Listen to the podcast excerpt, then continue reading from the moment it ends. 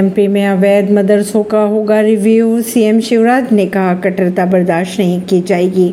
मध्य प्रदेश के मुख्यमंत्री शिवराज सिंह चौहान ने कानून व्यवस्था पर बैठक के बाद बुधवार को कहा कि अवैध मदरसों और संस्थानों का रिव्यू किया जाएगा। उन्होंने ये भी कहा कि इन जगहों पर कट्टरता का पाठ पढ़ाया जा रहा है। कट्टरता और अतिवाद को बर्दाश्त नहीं किया जाएगा। मुख्यमंत्री ने पुलिस अधिकारियों को अवैध मदरसों पर नज़र रखने की हिदायत भी दी है। यूपी में अतीक अहमद की हत्या के मामले में इंस्पेक्टर समेत पाँच पुलिसकर्मी हुए निलंबित। उत्तर प्रदेश सरकार ने गैंगस्टर अतीक अहमद और उसके भाई अशरफ की हत्या के मामले में प्रयागराज के शाहगंज थाने के प्रभारी अश्विनी कुमार, दो सब इंस्पेक्टर और दो कांस्टेबल को ड्यूटी में लापरवाही बरतने के कारण निलंबित किया।